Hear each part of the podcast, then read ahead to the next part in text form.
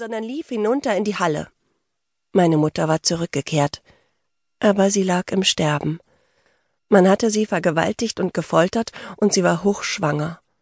Ich weiß nicht, ob Mutter schon schwanger war, bevor sie gefangen genommen wurde, oder ob ihre Schwangerschaft das Ergebnis der Vergewaltigungen war, aber sie hat in der Nacht meine Schwester Kara zur Welt gebracht.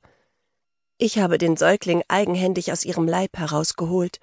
Ich habe ihre Nabelschnur durchtrennt, sie gerieben und geschlagen, bis sie geschrien hat, und sie erst dann in die Arme meiner Mutter gelegt. Kara Schwanengesang, sagte meine Mutter mit sterbender Stimme und lächelte. Ich habe sie bis zu dieser Stunde niemals lächeln sehen. Ich wollte nicht weinen, ich wollte so stark wie eine erwachsene Frau sein. Aber es gelang mir nicht. Ich habe geheult wie ein erbärmlicher Hund. Als sie mich weinen sah, legte Mutter ihre Hand auf meine Schulter. Du bist zu weich, Lili, stöhnte sie. Sie war bei ihrer Flucht schwer verletzt worden, hatte Prellungen, unzählige Stich- und Schusswunden und keinen einzigen funktionierenden Nanobot mehr in ihrem Körper. Die Geburt hatte ihre letzten Kräfte aufgezehrt. Das Licht erlosch bereits in ihren Augen. Beschütze deine Schwestern, beschütze Kara. Ja, Mutter, bis zu meinem letzten Blutstropfen. Ich wollte so sehr, dass meine Tränen aufhörten und mein Herz nicht so weh tat und dass ich mich irgendwie stark und tapfer anhörte. Wir rächen dich. Wir vernichten diese Brut, sagte meine Schwester Almet, die hinter mich getreten war. Almet war ein Jahr jünger als ich, aber sie war größer und stärker und viel klüger als ich. Hätte sie nicht als erste geboren werden können? Ihr müsst euch verstecken. Sie werden kommen und Kara suchen. Geht in die Spiegelwelt. Mutters Stimme wurde immer schwächer. Sie dürfen Kara nicht bekommen. Schone deine Kräfte, Herrin, mahnte Brunner, aber mit Kräfte schonen war es nicht mehr getan. Mutter lag im Sterben. Da lief dunkelrotes Blut aus ihrem Mund heraus und hellrotes Blut aus ihrem Leib, aus dem ich gerade Kara herausgeholt hatte. Flieht in die Spiegelwelt und zerstört die Brücke, damit sie euch nicht folgen können. Almet und ich tauschten verwirrte Blicke aus. Aber dann kommen wir doch nie wieder nach Hause, jammerte ich. Wie sollen wir denn die Brücke zerstören, Mutter? wollte Almet wissen. Niemand konnte die Asbru zerstören. Almet stellte immer die richtigen Fragen. Sie behielt stets einen kühlen Kopf, während ich mich anstrengen musste, um nicht wie ein kleines Mädchen am Sterbebett meiner Mutter zu heulen. Ich war ein kleines Mädchen. Nehmt euch vor Loki in Acht, sagte Mutter. Dann schloss sie die Augen und starb. Das waren ihre letzten Worte, und keine von uns wusste, was sie damit meinte. Loki war der Verräter und Betrüger, der unser Volk den Feinden ausgeliefert hatte.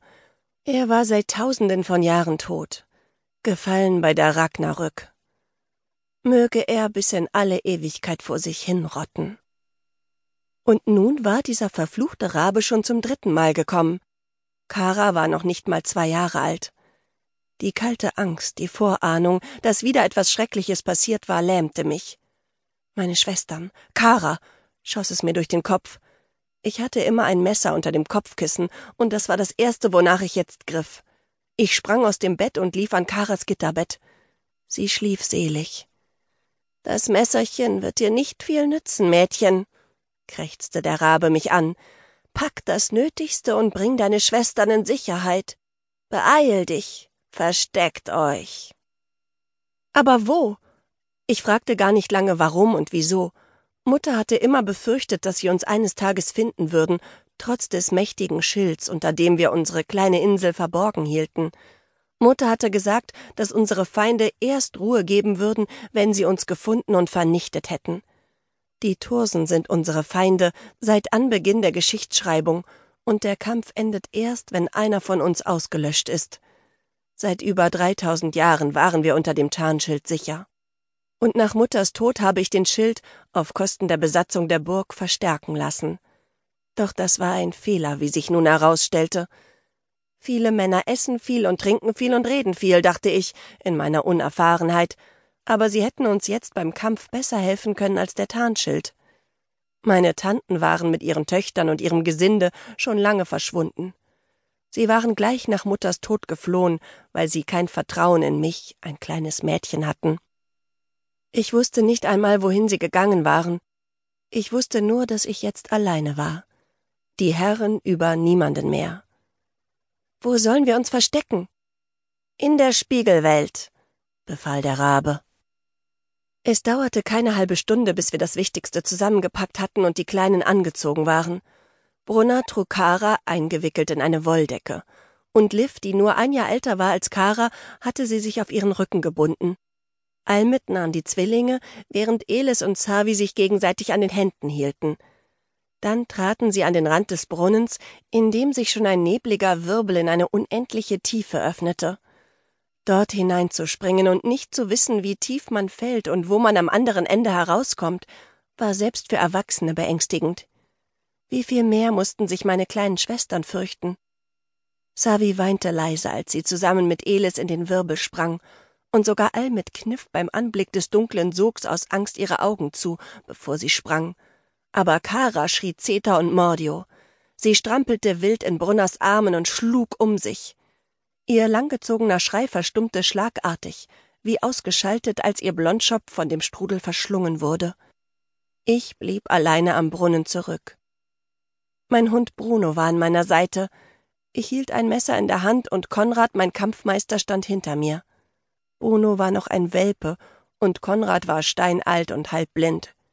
Ich war kaum dreizehn und viel zu klein und schwächlich für mein Alter.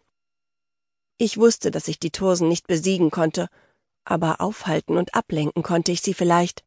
Zumindest so lange, bis meine Schwestern das Wurmloch passiert hatten und in der Spiegelwelt angekommen waren. Dann würde ich den Brunnen zerstören, damit die Tursen ihnen nicht in die andere Welt folgen konnten. Du musst auch springen, Herren, drängte Konrad, während die erste laute Explosion den Schild erzittern ließ. Wenn du hier bleibst, ist das dein Tod. Du bist noch keine Walkyria. Als ob ich das nicht selbst wüsste. Erst wenn ich zur Frau geworden bin, hatte ich die Fähigkeiten und die Stärke einer Walkyria. Bis dahin war ich nur ein schwaches kleines Mädchen. Aber der Rabe hatte gesagt, bis zum letzten.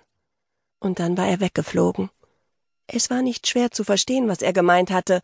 Bis zum letzten Blutstropfen werde ich meine Schwestern beschützen, so wie ich es meiner Mutter geschworen habe. Erster Akt Kara Schwanengesang Im Tiefflug auf den Wolf gestürzt. Ich trage noch einmal Lipgloss auf und werfe einen letzten Blick in meine Umhängetasche. Der gefälschte Personalausweis ist an Ort und Stelle, und der Schülerausweis ist sozusagen noch warm aus dem Farbdrucker. Mein nagelneues Handy ist mit gefakten Kontakten, Anrufen und Textnachrichten präpariert. Almit, die Perfektionistin, hat sogar ein paar Kassenbons vom hiesigen Supermarkt in meinen Geldbeutel gestopft und einen Streichholzbrief von einer Teenie-Bar, die hier in der Nähe ist. Alles deutet darauf hin, dass ich hier lebe und zur Schule gehe. Alles ist perfekt. Einziges Problem, Lili weiß nichts von unserem Plan. Ich nehme das Haargummi aus meiner Frisur und kämme einmal mit den Fingern durch mein Haar so dass es locker über meinen Rücken bis zu meinen Hüften hinabfällt. Ich muss das Haar offen lassen, das macht mich jünger. Noch jünger. Dann stecke ich mir die Kopfhörer meines Smartphones in die Ohren und drehe die Lautstärke auf Maximum. Limp Biscuit. Igitt. Aber diese Art von Musik gehört zu meinem Teenie-Profil, behauptet Almit. Also muss ich sie auch hören, was nichts daran ändert, dass ich sie hasse. Ich weiß nicht, wie manche Leute das ertragen können, ohne dass Blut aus ihren Ohren tropft. Ich bin ein Fan der Oper. Aber sorry, ich schweife ab. Ich sehe die schwarze Limousine schon vorn an der Kreuzung. Die Ampel ist rot. Das Timing ist perfekt. Alles läuft wie geplant. Ich habe ein weißes Sommerkleid angezogen. Es hat etwas Unschuldiges an sich. Er steht auf sehr jung und unschuldig. Und er wird es lieben, besonders wenn es mit meinem Blut getränkt ist. Die Ampel schaltet um, der Mercedes fährt an und ich steige auf mein Fahrrad. Langsam zähle ich von fünf herunter, dann fahre ich los und direkt in seine Seite hinein. Er kann nicht mehr rechtzeitig bremsen, das ist auch nicht beabsichtigt.